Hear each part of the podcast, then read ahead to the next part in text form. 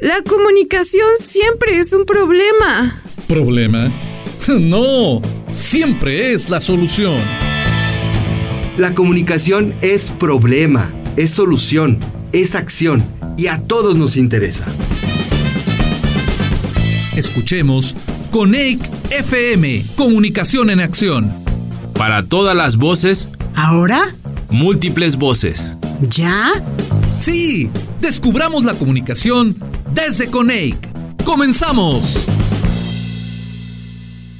¿Por qué es importante estudiar comunicación?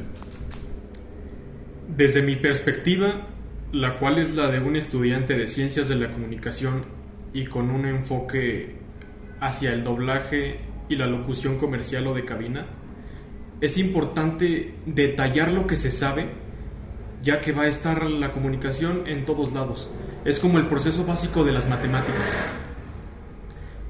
Para todo lo que hagas vas a ocupar comunicación. Con tu familia, con tu pareja, con un amigo, con un, con un colega de trabajo, con un jefe. Es importante aclarar qué se busca y cómo es importante obtenerlo. ¿Cuál es su nombre? Dante. Dante Núñez. ¿Por qué es importante estudiar comunicación? Es importante para tener un conocimiento más sensato de lo que realizamos todos los días, como dar información, contarle algo a alguien. Y pues prácticamente sin la comunicación no existiría el conocimiento, no lo podríamos dar a conocer. ¿Cuál es tu nombre? Eh, Miguel Ángel Ruiz Galaviz. ¿Por qué es importante estudiar comunicación?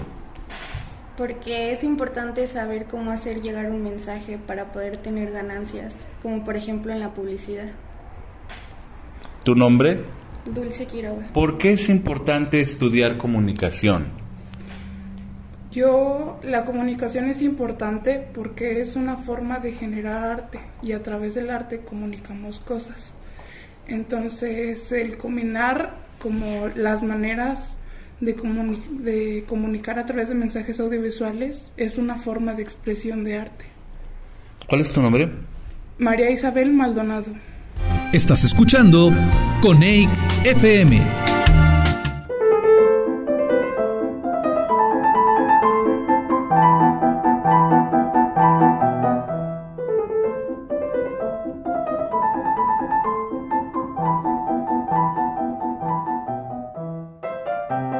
Desde sus inicios, el teatro sirvió como un lugar de exposición de los sentimientos humanos más ligeros y más profundos.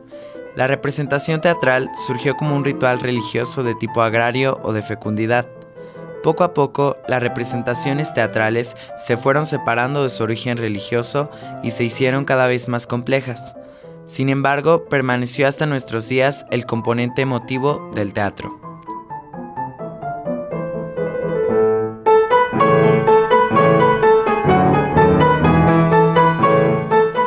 Finalidad de la representación siempre es conseguir que el espectador se emocione mediante la risa, el llanto y la ironía. Los griegos acuñaron el término catarsis para referirse a la purificación que se produce en el espectador de una obra de teatro cuando éste se identifica con los personajes y que transita por las mismas emociones que están viviendo sobre la escena.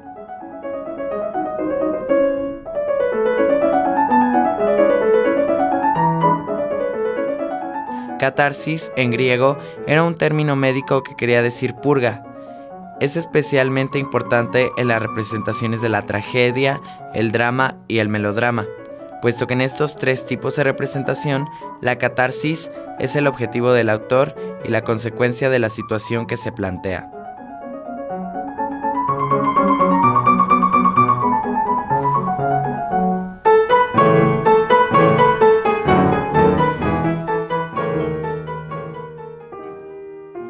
A través de la historia del teatro podemos comprobar cómo han abundado las obras con final fatídico, de las tragedias griegas a las tragedias contemporáneas, pasando por otros géneros similares como el drama, en el que a veces el final no es fatídico, pero siempre es triste, o el melodrama, en el que la música desempeña un papel muy destacado.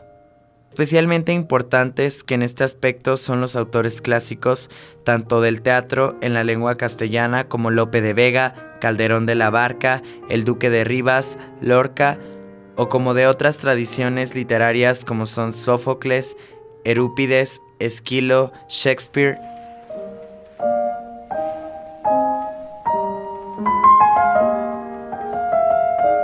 Estos son solo algunos ejemplos de dramaturgos que han explorado de qué modo emocionar al espectador mediante temas tristes o con historias de final desgraciado.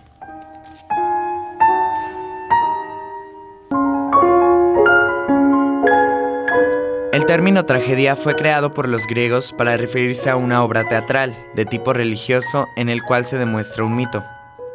Aristóteles fue quien definió en qué consistía y cómo era una tragedia.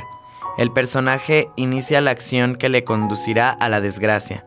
Insiste con orgullo y testadurez hasta llegar al reconocimiento de su culpa poco antes de morir. En la tragedia siempre encontramos catarsis y patos, gracias a los cuales el espectador se identifica con el personaje, sufre con él y se emociona. De esta manera se produce una purificación de sus sentimientos.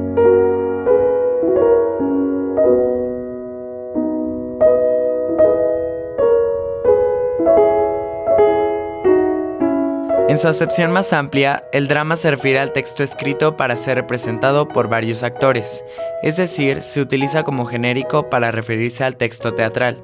Sin embargo, el término drama surge en el teatro francés de la Ilustración para referirse a un género situado entre la tragedia y la comedia.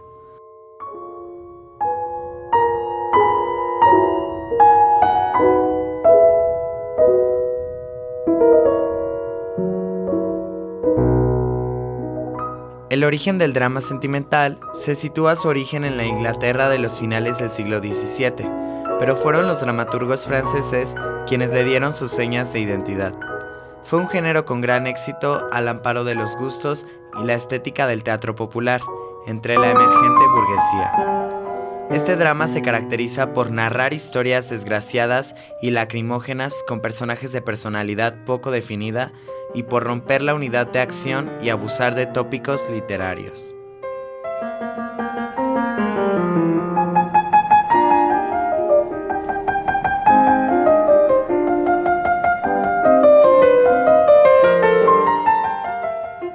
Del latín comedia, una comedia es una obra que representa una mayoría de escenas y situaciones humorísticas o festivas, las comedias buscan entretener al público y generar risas, con finales que suelen ser felices.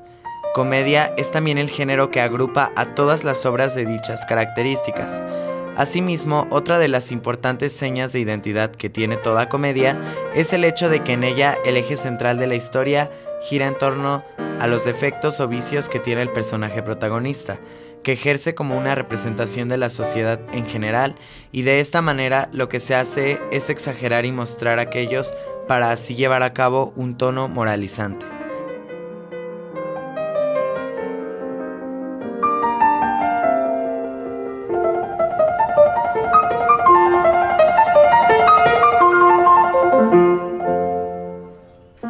El teatro es capaz de envolverte y llevarte a otros mundos. Forma parte de la cultura y nos muestra más allá de la realidad en que vivimos. El teatro es arte, amor y vida.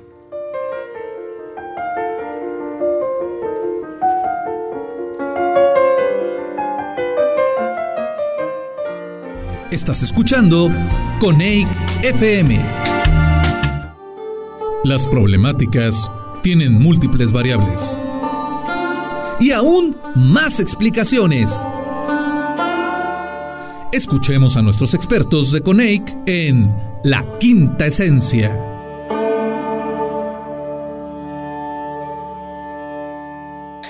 Muy buenos días, muy buenas tardes, muy buenas noches, muy cualquiera que sea el momento en que usted se encuentre con nosotros. Aquí estamos en Coneic FM. Eh, un, día más, una jornada más.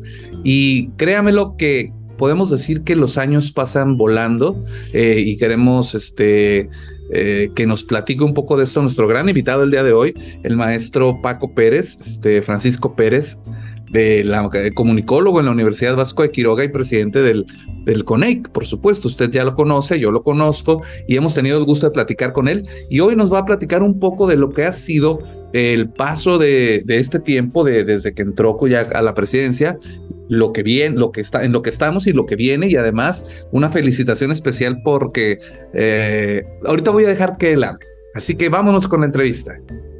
Sí, claro que sí. Muchísimas gracias, eh, doctor Jorge, por, por la invitación y por esta oportunidad de poder platicar con toda nuestra audiencia.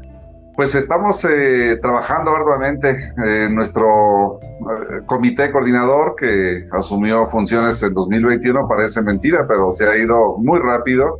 Hemos estado haciendo muchas actividades, hemos incrementado nuevas acciones que nos permiten, pues, también evidentemente favorecer a, nuestros diferentes públicos. El Consejo eh, ha logrado poco a poco integrar, integrar incluso más universidades. Yo creo que eso es lo importante, seguir acercándolos a las instituciones que ofrecen estas, eh, la escuela de eh, comunicación y darle la oportunidad de conocer lo que es el mundo del consejo y, todos sus beneficios en este sentido. Yo sé que luego a veces eh, la, dinámica cotidiana nos absorbe, pero hemos insistido que los beneficios de pertenecer a Conex son muchos. Ya las instituciones miembros que tienen ya algunos años con nosotros pues lo han ido corroborando. Y repito, en nuestro comité hemos estado tratando de innovar algunos. Tú mismo, Jorge, has sido parte de estos cambios y de, y de que sigamos innovando. Yo creo que es eso. La comunicación finalmente va girando de una manera muy vertiginosa, pero además nos está exigiendo nuevos cambios. No nada más en cuestión de creatividad, sino también en cuestión de responsabilidad, de capacitación, de acercar pues todo lo que está generando esta, esta vorágine de, de, la comunicación y más no se diga la comunicación digital. Entonces, por eso yo creo que vale la pena seguir insistiendo en, en esas acciones a favor de todos estos públicos. Claro que sí, y precisamente este, hablando de los beneficios, eh, eh, hace poquito la Universidad Autónoma de Coahuila tuvo en la Facultad de Ciencias Políticas y Sociales, que es miembro de, CONEIC, eh, las jornadas de las comunicaciones que son hechas por alumnos y estuvieron dos, bueno, uno o dos integrantes de CONEIC dando conferencias totalmente gratis, este, que se les dio el contacto porque hablaron del arte y en la comunicación, y precisamente en uno de los comentarios del conferencista decía, que sí, que a lo mejor este mundo expandido de la comunicación al rato, como es de lenguajes, vamos a tener que aprender lenguaje de programación básico para entender todos los cambios que están sucediendo. Eh, cuéntanos, este maestro eh, Paco, porque es que se me hace raro este decirte Francisco.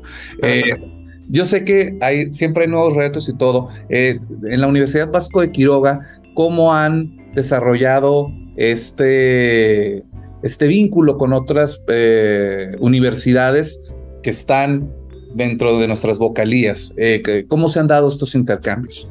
Hemos tratado de darle continuidad justamente a, ese beneficio que nos ofrece el Consejo al tener instituciones homólogas que nos permiten no nada más, por ejemplo, el intercambio docente, el poder llevar a nuestros alumnos a conocer alguna universidad afiliada en cualquier lugar del país, el poder eh, participar en sus eventos, porque no nada más son los que genera Conex, sino también los que llegan a tener otras instituciones. Luego, eh, por aniversario, por jornadas académicas, por diferentes razones, hay instituciones que dicen, ok, voy a hacer mi evento en la institución, pero está abierto a que, se acerquen chicos de otras universidades. Yo creo que eso es muy bueno. Acá en la UBAC hemos tratado de, de hacer eso justamente, sobre todo ahorita, el tratar de invitar eh, profesores que puedan dar alguna plática especializada, algún taller, pero también eh, integrar universidades a los diferentes eh, concursos que llegamos a tener, a las diferentes convocatorias, porque esto ayuda también a enriquecer el trabajo y la creatividad de nuestros alumnos. ¿Por qué? Porque finalmente no es lo mismo que compitan entre ellos a que abramos, por ejemplo, el concurso de cortometrajes y se sumen eh, chavos de otras universidades. Ya para ellos es un nivel de exigencia decir, ah, caray, van a entrar chavos de universidad fulana, sotana, y eso pues los pone un poquito a, a que sean más creativos y que se reten a tratar de ser un poco mejores en ese sentido. Y por lo menos la universidad, ha, en este caso la, Vasco de Quiroga, ha tratado de seguir esa dinámica. Y bueno, pues ya lo saben también, ya como consejo, hemos propiciado eso. Recientemente, ahora en marzo tuvimos nuestro encuentro nacional de, estudiantes.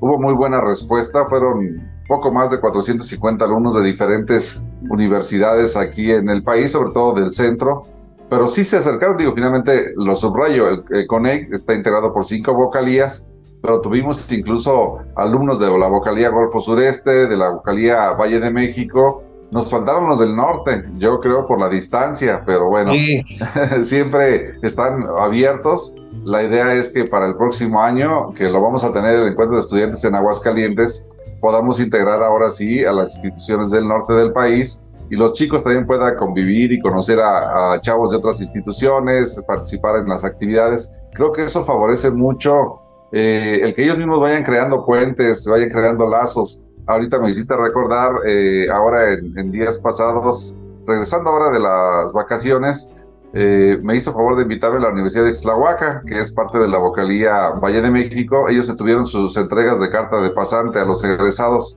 y me tocó conocer pues lo que están haciendo, no nada más para el tema de titularse, ya terminó la carrera, pero cómo se van a titular, eh, temas muy interesantes, algunos eh, muy también innovadores, pero me llamó la atención conocer a tres chavos que en poco tiempo crearon un programa que se llama Deportivísimo ahí en, en Islahuaca, en el Estado de México, y en poco tiempo, ya hasta la fecha, por lo que escuché, ya tienen más de 200 mil seguidores y hablan de deportes, de lo que ocurre en Toluca, en Islahuaca, en toda esa zona del, Estado de México. Y, es eso, digo, a final de cuentas, ustedes lo hemos platicado, ustedes lo saben, la comunicación eh, en los medios, ya para, para muchos es fácil poderse lanzar al estrellato a través de ser influencer, de ser youtuber, etcétera. Pero eh, yo por lo menos les decía esa parte, ok, a diferencia de ustedes que han estado en la universidad, pues tienen el compromiso de ser todavía más exigentes en la calidad de lo que se produce, porque pues para eso estudiaron. Y, yo creo que eso también va favoreciendo, ¿no? El que tengamos estos espacios de, convocatoria, de encuentro, y también ellos vayan viendo el termómetro de cómo se preparan los chavos en otras instituciones.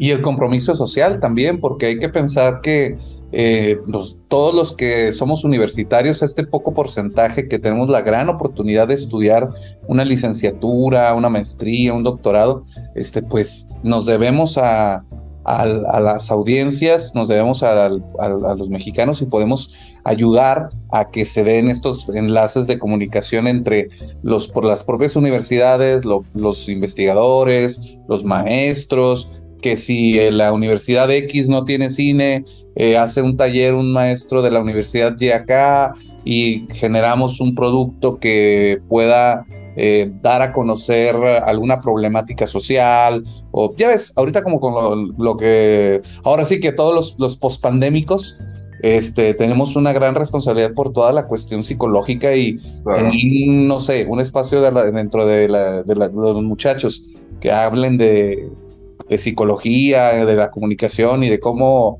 ayudarnos con esto de las pantallas, porque nos convertimos en lo que juramos destruir, ¿no? Este, antes odiábamos la, educación en línea y ahora todo es en línea. la mayor parte, ¿no? Sí, exactamente. Hablando de encuentros, también hubo, bueno, la asamblea, por supuesto, el encuentro estudiantil, este, y luego ya ves que, bueno, ahorita va, viene el, en Puebla va a ser también, ¿verdad?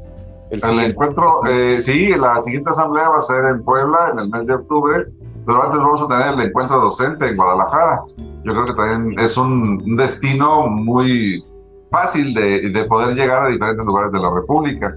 Y sí, eh, el 21 y 22 de septiembre tendremos el encuentro docente, que también lo hemos construido y lo hemos diseñado para que no sea a cierto sector de los docentes, eh, me refiero a los de tiempo completo que pueden tener facilidades de viajar, apoyos, etcétera, sino aquellos profesores que están de batalla, ¿no? Aquellos que trabajan por asignatura, por horas, etcétera, y que para ellos luego es más complicado. Vamos a hacer este encuentro no híbrido, ¿Por qué? Porque también hemos visto las dificultades de, de, estar unos presenciales y otros en línea. O atiendes a unos o atiendes a otros. No todos tienen esa facilidad si tú eres el instructor. Entonces sí vamos a tener eh, mucho trabajo presencial, pero aquellos profesores que no puedan viajar, lo que vamos a hacer es generar espacios totalmente virtuales y el docente podrá estar trabajando en línea y los eh, a la audiencia o los profesores que estén conectados van a estar también, eh, poder estar en línea, pero que no se pierdan esa oportunidad. La, el ITESO van a ser nuestros anfitriones y repito, va a ser 21 y 22 de septiembre. ya estamos diseñando el programa Ahora, como comité coordinador, tendremos una reunión eh, empezando el mes de junio y ahí vamos a tratar de ir puliendo todos esos detalles para que lo demos a conocer a la brevedad y los profesores también tengan tiempo de poder pues eh, eh, coordinarse en sus instituciones, pedir permiso, los apoyos, etcétera. Pero ese es nuestro siguiente reto, eh, Jorge, en lo que a, eventos nacionales se refiere. Sí, bueno, porque ya de por sí, este, coordinar tantas escuelas, tantas instituciones que se acoplan de diferentes lugares, de diferentes calores y, fresco, y frescuras, y también este, con diferentes eh, eh, contextos, ¿no? Porque, por ejemplo, nosotros acá que estamos reformando la matrícula, la matrícula, la currícula, estamos viendo ideas de por acá, y luego en otras partes nuestra currícula no les sirve porque tienen otras necesidades, pero les gustaría algunas cosas de las de nosotros. Eh, el comunicólogo en el, en el futuro, este, tiene que ser un comunicólogo en red y no solamente digital. No, yo creo que no, porque finalmente la versatilidad de la comunicación implica pues esta parte digital, pero implica también la habitual, ¿no? No nada más me refiero a los medios tradicionales, sino a todo, todo aquello que estudiamos desde la semiótica y ustedes lo saben, digo, a veces vemos funcionarios públicos, por no decir gobernantes, que su lenguaje corporal dice mucho más allá de lo que hablan verbalmente.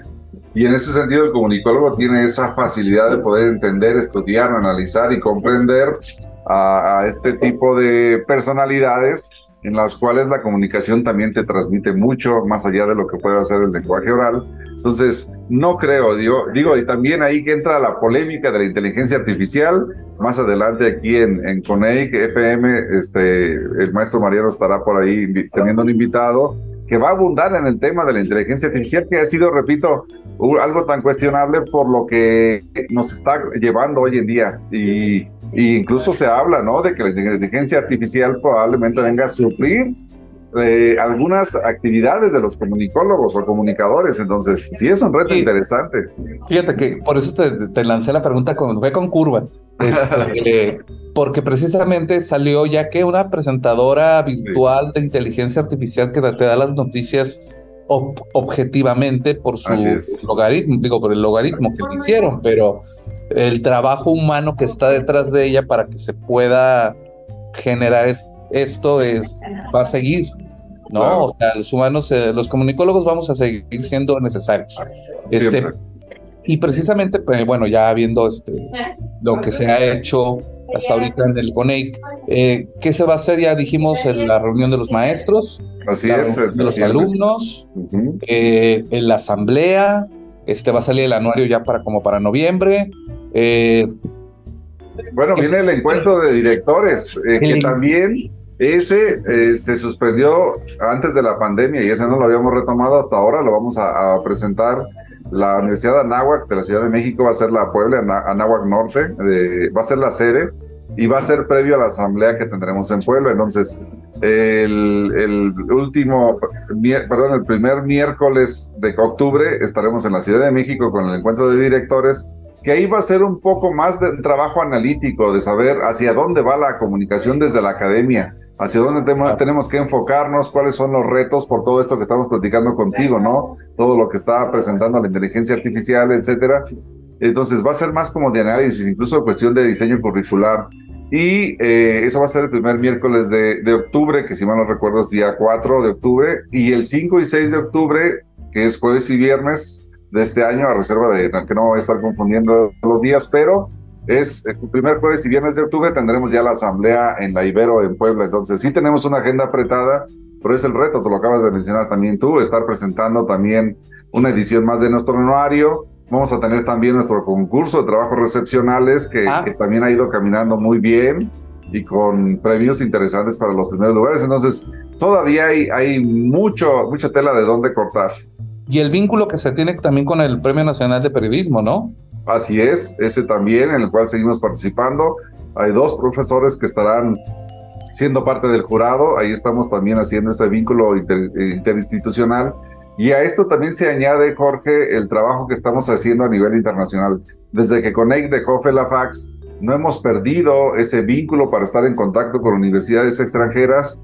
Ya estamos en, en convenio y en y firma de, acuerdos con universidades de Costa Rica, de, de Ecuador, de Uruguay, de Argentina. Es decir, estamos tratando de acercarnos hacia parte de Centroamérica y Sudamérica, donde podamos nuevamente fortalecer esos vínculos y donde también nuestros alumnos y docentes puedan viajar en un momento dado hacia la parte sur del continente y, este, y conocer también qué se hace en cuestión de comunicación también para aquellos lugares. Entonces, sí es un trabajo muy intenso, la verdad es que sí, nos absorbe mucho tiempo, pero pues felices. Eh, a nosotros nos apasiona el tema de la comunicación y yo creo que en ese sentido eh, todavía van a surgir varios temas interesantes. En cuestión de, de, investigación, yo sé que por ahí hay algunos proyectos cocinándose y bueno, pues eso también va a abonar para que el siguiente comité vean que les vamos a dejar una vara alta y con muchos compromisos. No, claro, este, de, de, por sí ya, con, por ejemplo, la ROM Connect también, este se echó, este, se, se reorganizó y, este, bueno, hay muchas, hay muchas cosas que podríamos hablar. Por ejemplo, ahorita que está toda esta cuestión de los cambios que se van a dar en materia de ciencia y tecnología en México, también eso va a ser una un parteaguas para entender ahora el papel del comunicólogo dentro de las eh, organizaciones y no solamente las organizaciones de, eh, de comunicación, sino de N con los propios científicos incluso. Así es. Eh, está, está, va a estar interesante ese, porque ahorita que, que, comentas la reunión de los directores, se van a tener que aventar un tiro muy, muy, muy divertido pensando en, ah, chirrión, a ver, ahora qué vamos a hacer con ABCDG y con los influencers que se sienten que ya nos tienen que estudiar y que bueno, claro. Todos sabemos que todos, todos, eh, todo trabajo de comunicación es un trabajo en equipo, si no, no funciona bien. Exactamente. Eh, pero bueno, eh, pues, pero oye, digo, se han hecho bastantes cosas, hay bastantes planes, pero ¿cuánto le queda a esta gestión? Pues terminamos en 2024, de hecho, eh, justamente en, las, en, la asamblea que tendremos en Monterrey, en, en marzo 2024 tendremos elecciones para renovar el comité coordinador y que ellos entren en funciones en octubre del siguiente año, entonces estamos prácticamente en la cuenta regresiva. Estás escuchando Coneic FM. Comunicación es interacción. Nuestra dirección electrónica coneic.org.mx o en nuestras redes sociales, Facebook, Instagram y Twitter como Coneic. Con doble C. Haz red con nosotros. Hagamos una pausa. Coneic FM regresa con más después del corte. Estamos de regreso. Con FM, Comunicación en Acción. Las problemáticas tienen múltiples variables. Y aún más explicaciones. Escuchemos a nuestros expertos de Coneic en La Quinta Esencia. Ya, ya, ya se nos está acabando el 20. Sí, exactamente. No, hombre, pero fíjate, o sea, pasa tan rápido el tiempo y, por ejemplo, proyectos como la, la cátedra Coneic que Así se hace en la náhuac, ¿no? Este, que siempre el maestro me dice, oye, de la, no hablaron ahora en el informe. Ah, no, lo que pasa es que tenemos poco tiempo para hablar y mira, ahorita estos espacios precisamente son muy buenos para que nos cuentes de, de la cátedra Coneic cómo surge, este, que se han estado presentando eh, personas bueno, yo, yo me presenté en, en, una ocasión, creo que tú también, y algunos otros maestros hablando de temas eh, como conferencias, ¿no? Claro. Y, y, se pueden replicar después en otras universidades, ¿no? Por ejemplo, ahorita la de la de Anáhuac de Puebla es la que la inició, pero no quiere decir que va a ser la única que, la, que pueda tenerla. Y a colación de todo esto, precisamente, eh, ¿qué piensas que que, que, viene para, para el futuro de, de Conecta. Del el día de la elección, antes, unos días antes, ¿qué, qué va a pasar? ¿Qué, qué, qué, qué, qué le espera al futuro comité? Sí, exactamente. Como retos, ¿no? Sí, de, de hecho, mira, eh, antes de responder la pregunta, me hiciste recordar justamente no nada más la cátedra con sino también el reciente coloquio de investigación que hizo también la vocalía Golfo Sureste. O sea, la Vocalía Golfo Sureste ha estado fomentando espacios donde se pueda analizar y eh, discernir sobre la investigación en la comunicación, que es uno de nuestros ejes centrales, y eso pues obviamente también favorece mucho la formación de nuestros estudiantes. Entonces, a colofón con esto, eh, ¿qué retos eh, tiene CONEIC? Yo creo que el primero, el primero sería seguir incrementando el número de instituciones. ¿Por qué? Porque universidades que ofrecen la carrera de comunicación son infinidad. Y ahorita somos casi 60 universidades las que integramos el consejo, pero repito, yo sé que hay nuevas. Ahora en la pasada asamblea se incorporaron algunas. Esperemos que para el mes de octubre se incorporen algunas otras. De hecho, incluso aprovecho el espacio de Radio Nicolaita, que es quien nos apoya mucho a crear con XFM, que es otro producto, también resultado de este comité con XFM eh, en la Universidad de Michoacana se imparte también la carrera de comunicación y yo creo, y de hecho desde aquí, desde este espacio, yo abro la invitación para que también se puedan incorporar a nuestro consejo, para que conozcan los beneficios, ya ahorita los hablamos, pero uno de los retos será ese, incrementar el número de, miembros de CONEIC por un lado. Por otro, justamente eso, empilarnos, no nada más en las asambleas, sino en los encuentros, a empezar a discernir cómo vamos a enfrentar estos cambios tan radicales en la práctica de la comunicación. ¿Por qué? Porque nos rebasa la práctica a la teoría. Si hacemos un diseño curricular que decimos vamos a aplicarlo para el siguiente ciclo escolar, pues a lo mejor lo que planeamos y lo que después se aprueba por parte de las, autoridades educativas a nivel nacional, pues ya cuando se aprueba ya, que, ya es obsoleto, porque la comunicación sigue avanzando día con día, con nuevos cambios, con nuevas propuestas, y a veces sí estamos desfasados. Entonces el gran reto será cómo compaginar esa teoría con la práctica sin que nuestros muchachos, nuestros alumnos se queden rezagados en esa parte formativa, ¿no? Eh, el otro gran reto, el enorme reto será fortalecer también esos espacios de encuentro con eh, instituciones de otros países. Ya empezamos a sembrar la semilla. La idea es que podamos hacer una gran convocatoria por lo menos a nivel Hispanoamérica, y podamos integrar universidades donde hagamos a lo mejor un encuentro internacional de estudiantes. Imagínate. Eso estaría increíble. O un encuentro docente también. Exacto. Y no, y, por ejemplo, digamos que la universidad fulana eh, tiene otros planes, pero hay un docente y, enjundioso, como lo sabemos muchos, de esos que no quieren quedarse atrás, pueden incluirse a, título personal, ¿no? Y estar dentro de la red Connect. Exactamente, es una de las posibilidades que también existen.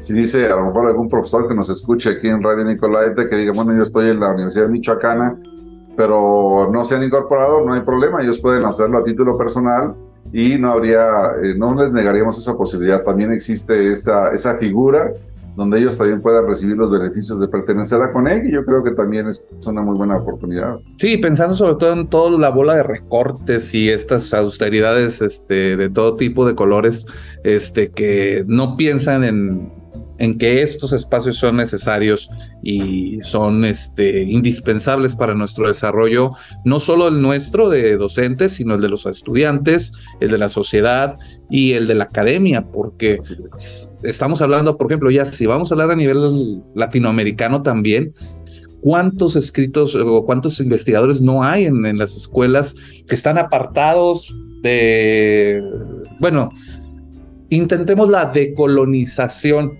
de la investigación en comunicación para poder este, crear nuestra nuestras propias teorías, ¿no? O sea, ya no depender de, ah, sí, voy a agarrarme a este autor francés y al otro italiano y al otro inglés.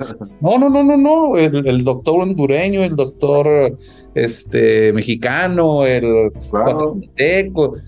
Creo que ese ese es un gran reto que me gustaría mucho ver, que el próximo comité diga, ah, no, ya les armamos el, primer encuentro internacional en la, en la isla de Cuba. Ah, no, quiero nada, ¿no? Exactamente.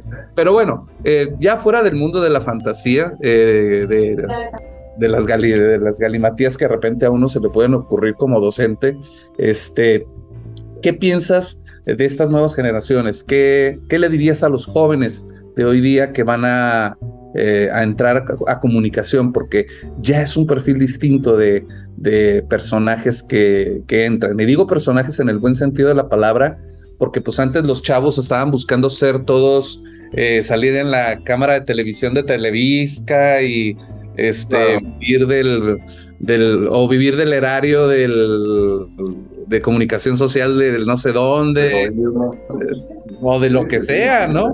Claro. ¿Qué, les contar? ¿Qué, qué, qué les propondrías tú?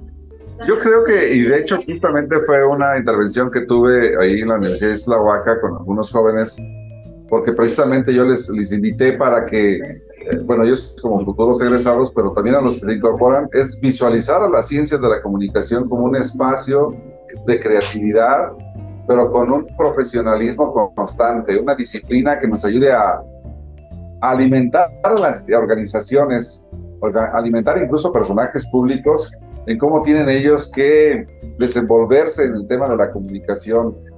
Eh, para nosotros sigue siendo una gran ventaja el que la parte de asesoría o de coach todavía no tenemos esa competencia. A lo mejor sí habrá gente que crea contenido en redes sociales y en las diferentes plataformas. Ahí tenemos una gran competencia, porque hay gente que lo hace muy bien, aunque sea empírica, pero lo hace muy bien y les está yendo de maravilla. Entonces nuestra diferencia también, por lo menos en el ámbito profesional, es que eh, sigamos nosotros eh, ayudando a esas organizaciones que todavía hay una gran cantidad en México que todavía carecen de una comunicación profesional. Y no se diga incluso los negocios. Los negocios siguen requiriendo de todo un asesoramiento profesional en cuestión de comunicación, porque si hablamos de, de marketing eh, o de simplemente cómo hacerse notar la marca, pues los pequeños negocios siguen teniendo esa necesidad, ¿no? Y algunos también lo hacen de manera empírica, pero no les funciona y se quejan de eso. Oye, el rating, incluso, o sea, las universidades públicas este, y de sociales, así como Radio Nicolaita, este, como Radio WAC, acá en Torreón, este, pues todo el mundo está, oye, ¿y qué rating tienen? No, pues mm, tenemos que, a ver, vamos a agarrar a los científicos de comunicación para que hagan estudios que les permitan saber si la audiencia los está escuchando o qué quiere la audiencia escuchar. Porque hemos pensado siempre desde la comodidad del yo te emito lo que yo quiero y no del qué necesitamos que escuches. Exactamente. ¿Qué quieres escuchar?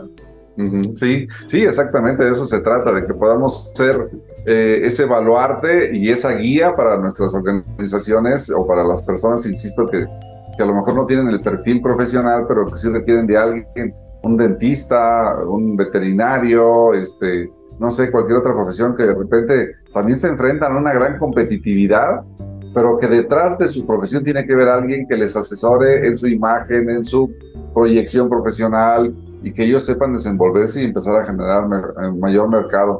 Entonces, eh, digo, yo sé que también el tiempo se nos agota porque aquí en, el tiempo en sí.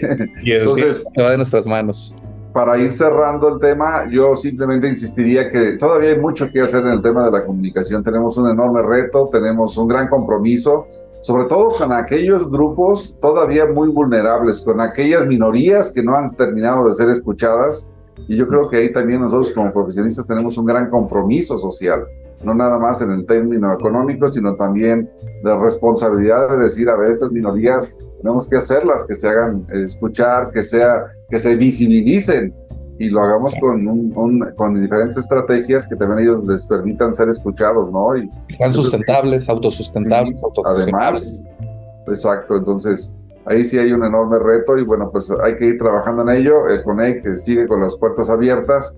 Eh, yo nada más subrayaría ya por último, Jorge, que la invitación para las universidades que nos escuchen o para los profesores que imparten comunicación, es que también, aunque no estén, sus universidades no estén afiliadas, digo, aquí en Morelia en particular, hay varias universidades que imparten la carrera de comunicación y profesores que les gustaría estar participando con nosotros. Yo reitero la invitación para que se acerquen, les asesoramos cómo pueden asistir, pueden asistir incluso al encuentro docente, aunque no sean parte de CONEI, pero no cerramos las puertas, es decir, no somos excluyentes para aquellos que, que, no, que su universidad no esté afiliada. Tenemos esa posibilidad, así que la invitación es abierta, Jorge, y, y pues ojalá que no nada más en Morelia, sino en Coahuila, en San Luis, en Celaya, en toda la República. Ahora, en todos lados. Se acerquen. ahora para que, para que nos pasen tantito litio, ¿no? Además. Exactamente.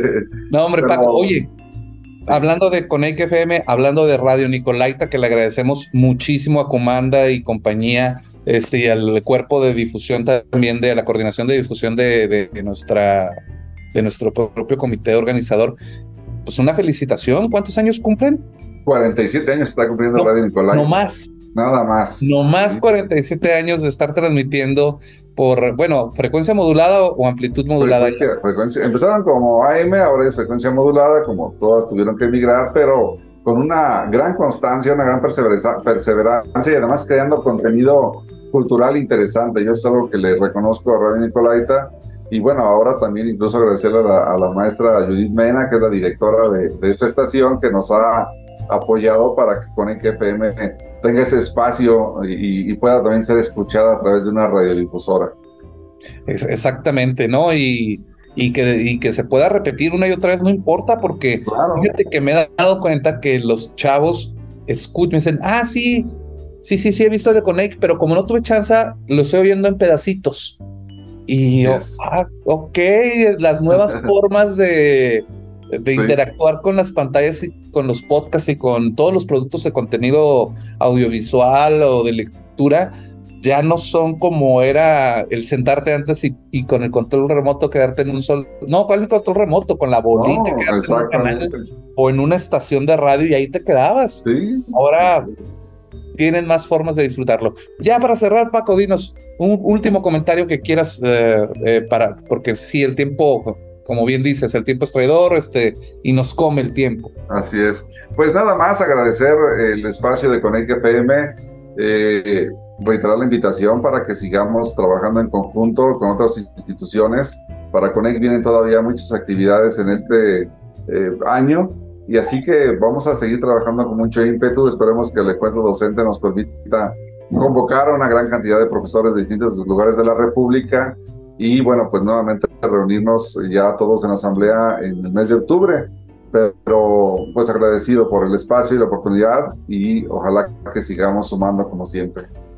Excelente. Pues eh, a todos nuestros queridos y queridas radioescuchas, este, y también nuestras audiencias que están eh, en espacio-tiempo diferente al nuestro, les mandamos un saludo dependiendo la hora del día en que nos esté escuchando y agradeciéndoles, y agradeciéndoles sobre todo al maestro este, Francisco Pérez de la Universidad Vasco de Quiroga en Morelia, que por cierto dan ganas de ir allá porque allá están todos los conservatorios de música de los más y, y, siempre caminar por Morelia es, es la musicalidad y la visualidad de la ciudad. Y desde, y también pues de la buena amistad y de la buena vibra que tiene eh, la universidad y las personas que la integran como tú este, y, a todos los, los, jóvenes que están ahí, que con mucho gusto nos daremos una vuelta otro día este, con más chance, pues invítame un taller, hombre.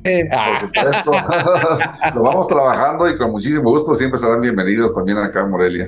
Muchas gracias. Pero bueno, ya fuera de las bromas, este, todo eso sí es cierto, este, de que nos, nos da mucho gusto que nos escuchen y también a todos los que nos escuchan desde fuera de la de, Morelia o de la temporalidad eh, del país, en el extranjero, a través de Conec FM, que se encuentra en, Spotify también. Este, gracias por seguirnos a todos los habla bueno, hispano hispano, hispanohablantes, este, porque dudo que de Rusia nos escuchen, pero si lo hacen, este, es pasiva, es pasiva. Muchas gracias. Yo soy Jorge Sadi, gracias por estar con nosotros y esto es un capítulo más de La Quinta Esencia en Conec FM. Estás escuchando Coneic FM.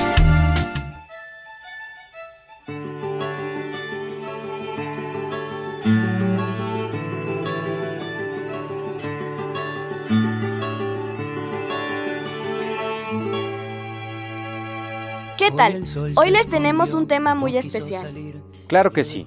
En esta época actual, una de las cosas que más preocupados nos tiene es la conciencia del medio ambiente. Así que hoy vamos a hablar acerca del daño que causan las colillas de cigarro. Así es, en la década de los años 50 fue ideado el filtro como una forma de volver más amigable el cigarrillo. E inclusive hasta la publicidad lo presentaba como saludable para los fumadores. Desde hace mucho tiempo, el cigarro ha sido parte de nuestras vidas e inclusive daba estatus a cierto rango de la sociedad privilegiada. Un tiempo después, se informó que el cigarro causaba cáncer y dejó de consumirse, pero la publicidad de Marlboro fue tan buena que inclusive hoy en día sigue funcionando y es una de las mayores productores de diferentes sabores de cigarros. Lo llamaban el mundo Marlboro, una publicidad en la cual creían que era realmente genial fumar. Y todos querían vivir en aquel lugar. La gente comenzó a fumar nuevamente a pesar de los avisos y advertencias de muerte, así como imágenes que se propagan en las cajetillas. Pero no pensaron en el daño que los filtros de los cigarros causaban. Debido a la mala disposición de las colillas de cigarro y los efectos adversos que genera el ambiente a la salud, el programa de prevención de consejería e investigación en drogas de la Universidad de Costa Rica realizó un foro en el que se abordó el tema de la contaminación ambiental, que generan las colillas de cigarro, por supuesto, y su impacto en la salud de las personas. Las colillas son desechos peligrosos que contienen componentes como cadmio, un metal pesado tóxico constituyente de las baterías, el cual se adhiere a las partículas del suelo y daña los pulmones al respirarlo en altas concentraciones. Además, está presente el arsénico, un veneno que disminuye los glóbulos blancos y rojos en las personas y que al ser depositado en las colillas en el ambiente termina en los sedimentos del agua, acumulándose en las especies marinas. Asimismo contiene nicotina, que en altas concentraciones es un insecticida, razón por la que se prohíbe su uso actualmente. Así que antes de fumar, por favor piensen dos veces, no solo el daño que se causan a sí mismos, sino a otros y al medio ambiente. Los cigarros se deshacen, pero las colillas no. Y los van dejando en todos lados, como por ejemplo las orillas de las playas. Al año, miles de personas visitan las playas en vacaciones para divertirse y relajarse. Y deciden fumar dejando tiradas las colillas en las orillas de las playas, que como consecuencia terminan llevándoselas el mar. Así que antes de fumar, por favor piensa dos veces, no solo el daño que se causan a sí mismos, sino a otros y al medio ambiente. Una vez que las colillas son arrastradas por el mar, los animales terminan comiéndoselas causándoles toxicidad en sus cuerpos y muriendo al final, así como atorándose en las narices de las tortugas y asfixiándolos hasta que mueren. Se reportan más muertes de tortugas por asfixia de colillas de cigarro que por popotes. Ya hemos hecho un cambio con los plásticos, pero aún dañamos nuestro ecosistema y animales con los cigarros.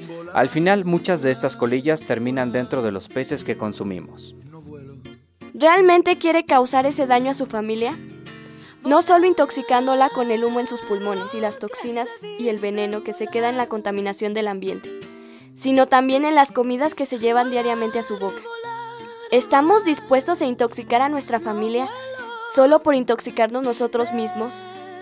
Puede que usted decida sobre su cuerpo, pero no puede decidir por el de otros seres vivos y nuestro planeta. Debemos hacer conciencia no hay que matar nuestro ecosistema, quedándonos sin alimentos.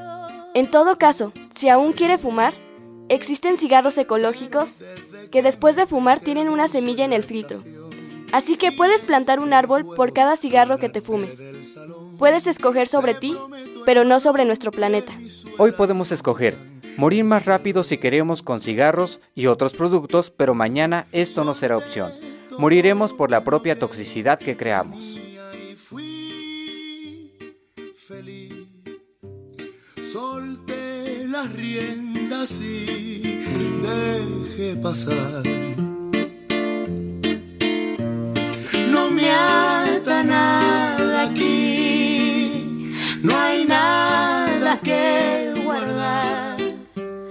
Así que cojo impulso. Estás escuchando Coneic FM.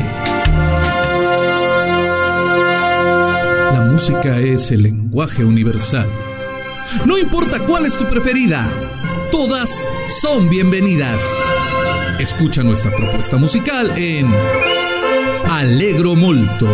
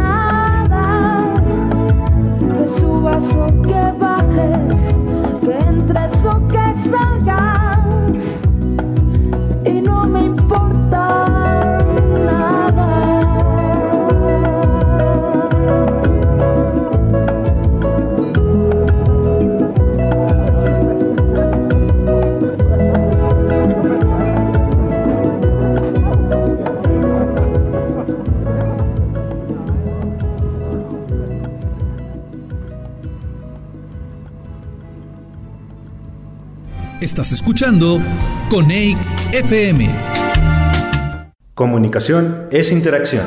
Nuestra dirección electrónica coneic.org.mx o en nuestras redes sociales Facebook, Instagram y Twitter como Coneic. Con doble C. Haz red con nosotros. La comunicación nunca termina. Pero el programa sí. Espéranos en la siguiente emisión. No te pierdas Coneic FM, que tiene más temas y más voces para platicar. Porque comunicación es acción. Hasta la próxima.